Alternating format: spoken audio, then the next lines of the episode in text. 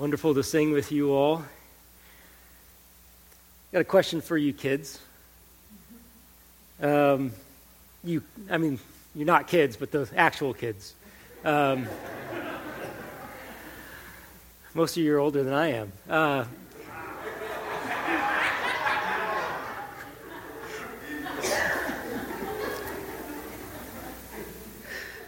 anyway, so, kids younger than I am, what are some of the main characters of the Christmas story? Can you just shout them out?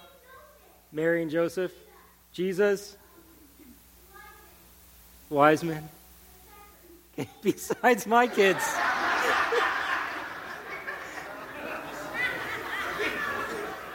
Good job, guys. We got any others? I'm sure you know them. We've got three kings, yep. Or the, yeah, the wise men from the east. What's that?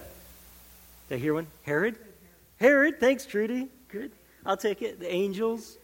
There's so many. I mean, it's just kind of a, almost a character study going through the, the different people in the Christmas story. You've got so many. Um, and it's such a compelling story. I mean, we, we become so familiar with it that we might just gloss over it. And if for some reason you've never read the Christmas story, um, look it up, read it. Uh, it's, it's amazing. Matthew uh, chapters 1 and 2 and Luke chapters 1 and 2 are worth your time. Uh, read them. We, we believe they're true. Uh, they are true. It recounts the, one of the greatest events that's ever happened, and it's full of all these different characters. And I, I just want to spend a few moments thinking with you about two of the, the characters in the Christmas story, and you don't even know their names. Um, and we just read about them. They're from Luke chapter 2. It's the angels and the shepherds. You know how it goes. Linus quotes it.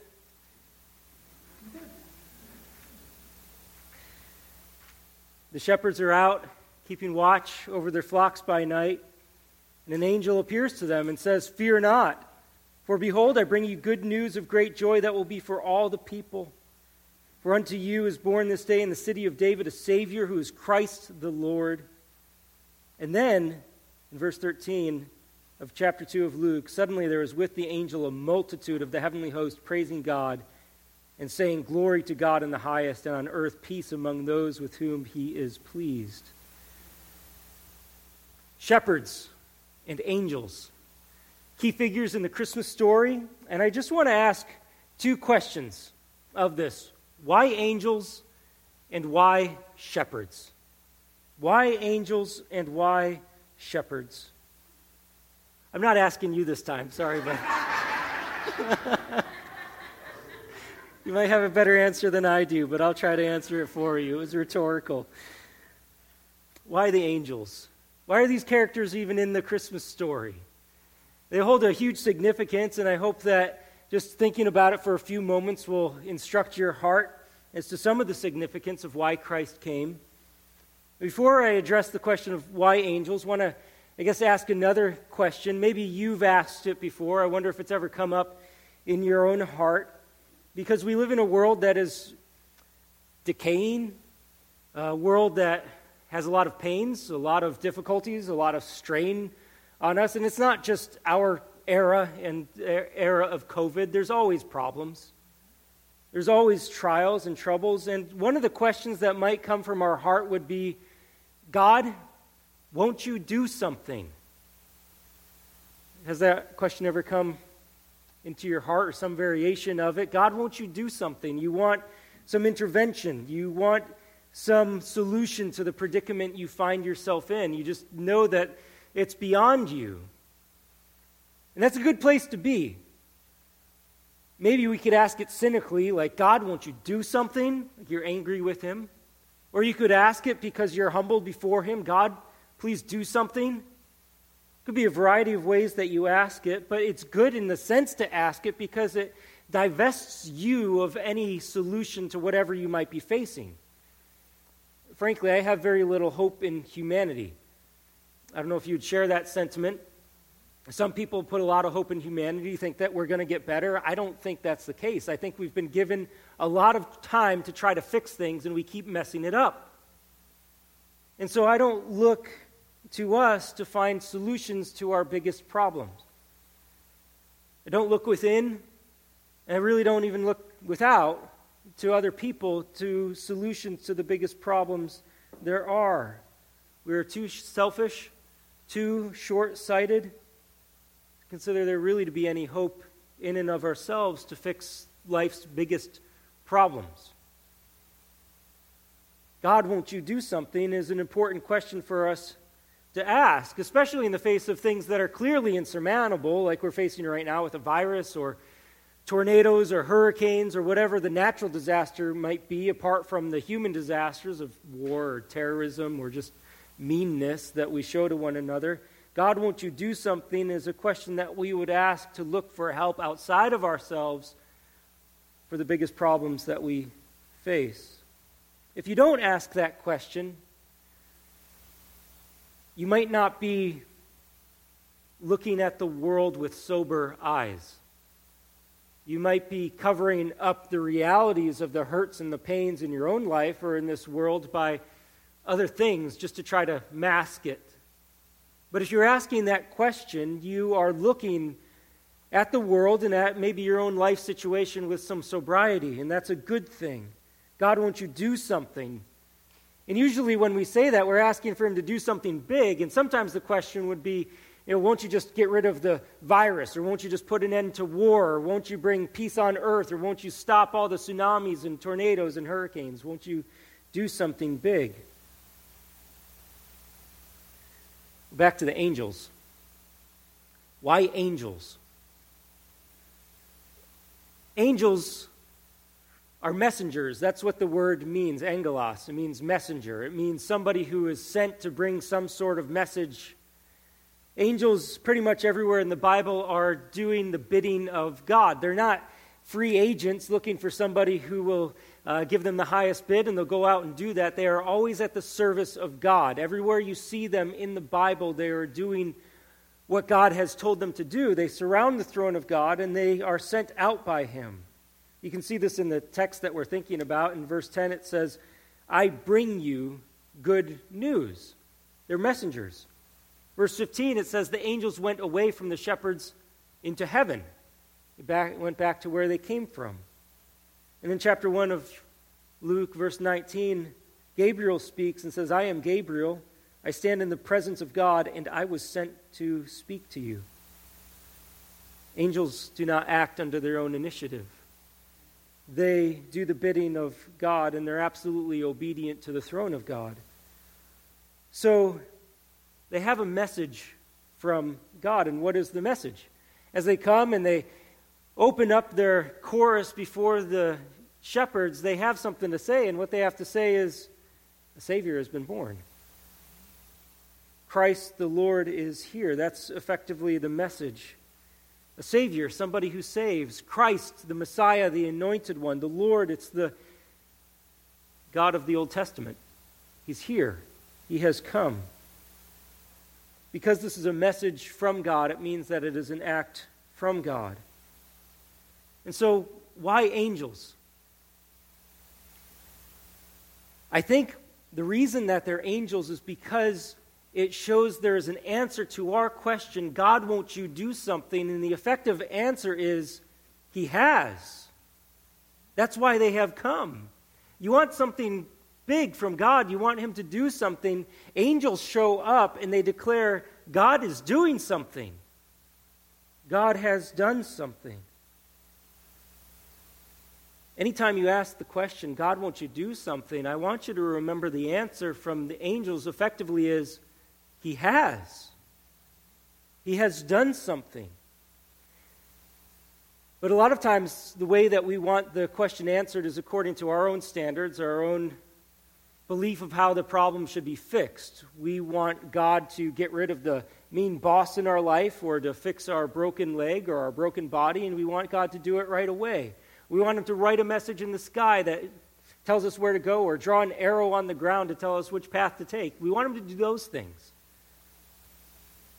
But if we ask the question, God, won't you do something, I think we need to be willing to accept the answer that He gives. And that's the reason the angels have come.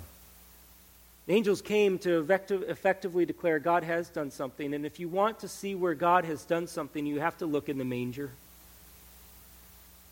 The sign to the shepherds, the angel said, was, You will find a babe wrapped in swaddling cloths and laid in a manger. If you want to see where God is doing something, you have to go to Jesus Christ. God is really doing nothing apart from his Son in this world.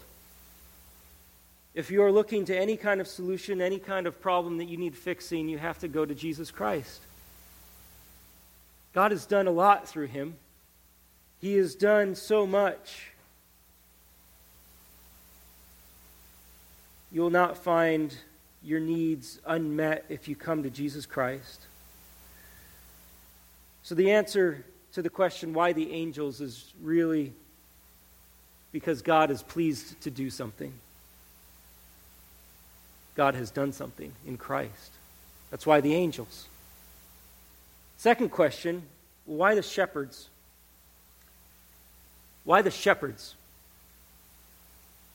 Shepherds were a despised class. They were not the ones that you'd go to for deep theological answers. They were not the ones with political prowess. They weren't the ones running for office.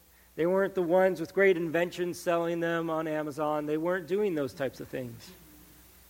The shepherds were the lowly, the despised. They were not the priests nor the scholars. They didn't work in the temple, they worked with sheep.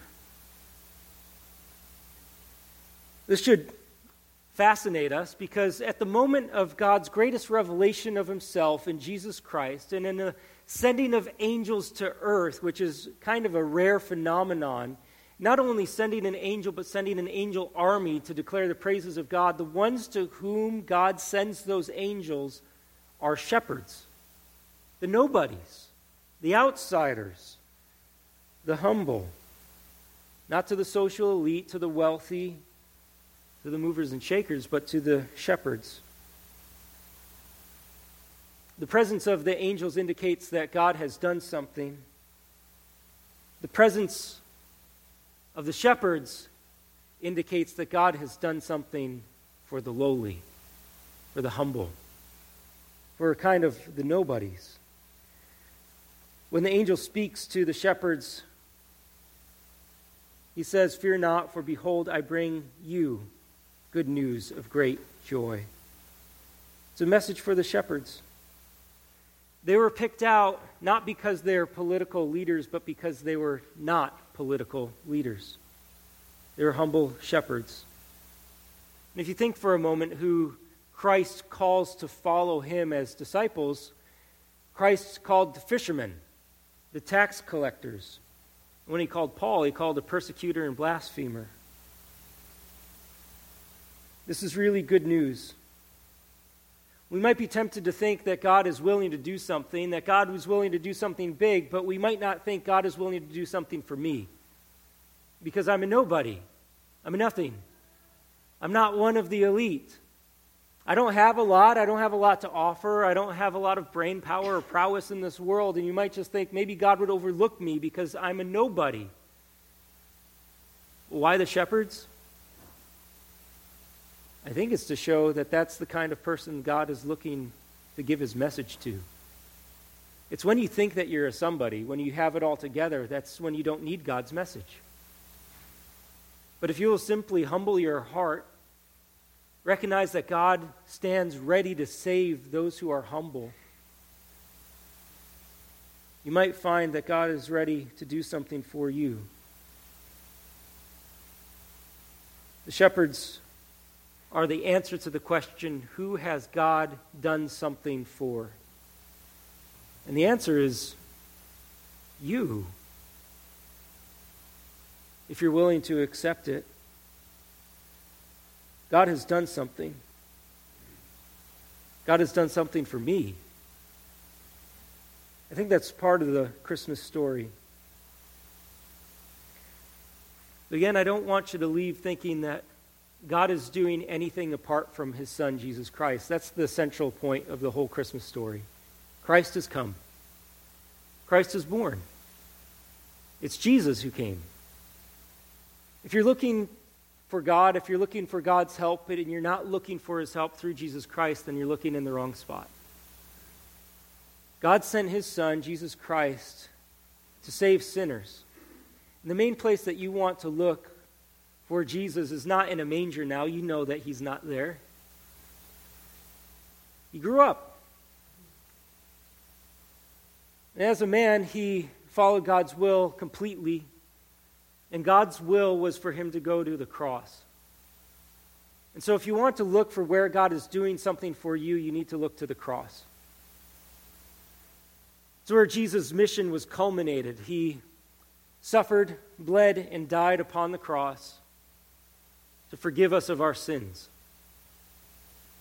Because in our hearts, we are rebellious, we are sinful, and we want nothing to do with God. So, God, to rescue us from that, sent his Son, the Lord Jesus Christ, to the cross to bear the penalty for our rebellion against him. We want God to heal our bodies. We want God to take away our economic stress. But when God starts touching at our sin, that's when we get sensitive. No, God, I don't want you to deal with that. You can give me truckload of money, good friends, a good job, but don't mess with what I love. But dear friends, the place that God is at work for you is precisely where you don't want Him to work in your heart. Jesus Christ came to deal with your sin. He died the death that you deserve. Your sin is serious. We deserve to be condemned and sentenced to separation from God for what we have done. But God, out of love for you, sent his Son to bear that punishment. So don't go looking for God to heal you, to fix your income, without looking to what he did through Christ at the cross. And I invite you to Christ. Come to him. Receive the forgiveness of sins that Christ offers at the cross. Humble your heart, bend your knee, confess your sins, and receive Christ, the Lord. He has come for you. Let's pray.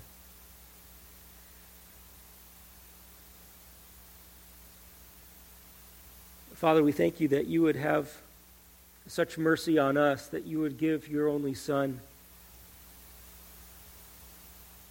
Lord, we, um,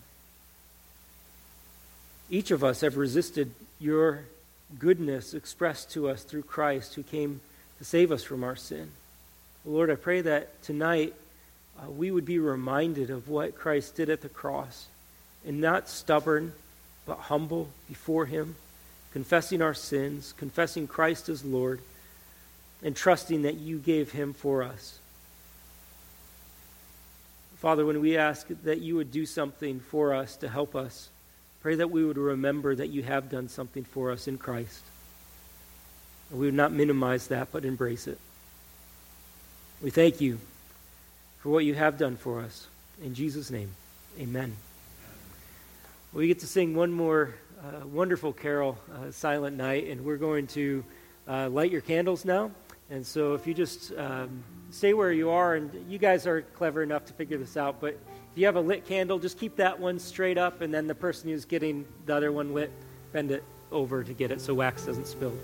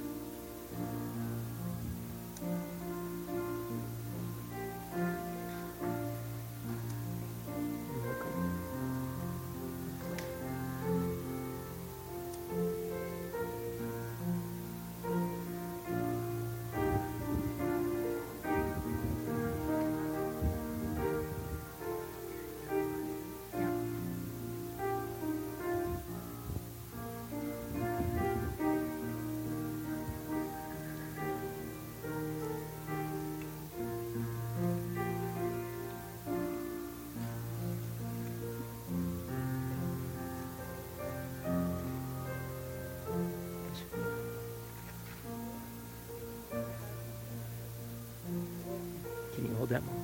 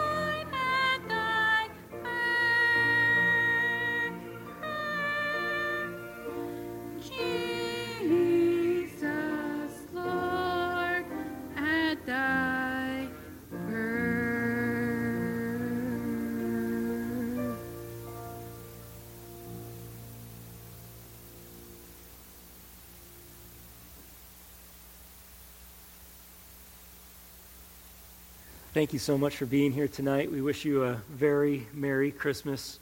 Um, you're all invited to stay around. We do have some refreshments down the hall. And, uh, and also, kids, want to let you know um, the, again, the little kids. Uh, just in this classroom right here, if you'd like to pick up a little gift, we've got something for you uh, that you can choose from right after we're done. I invite you to gently blow out your candles, and uh, we'll have a basket up here as you're dismissed. Lord bless you. Merry Christmas.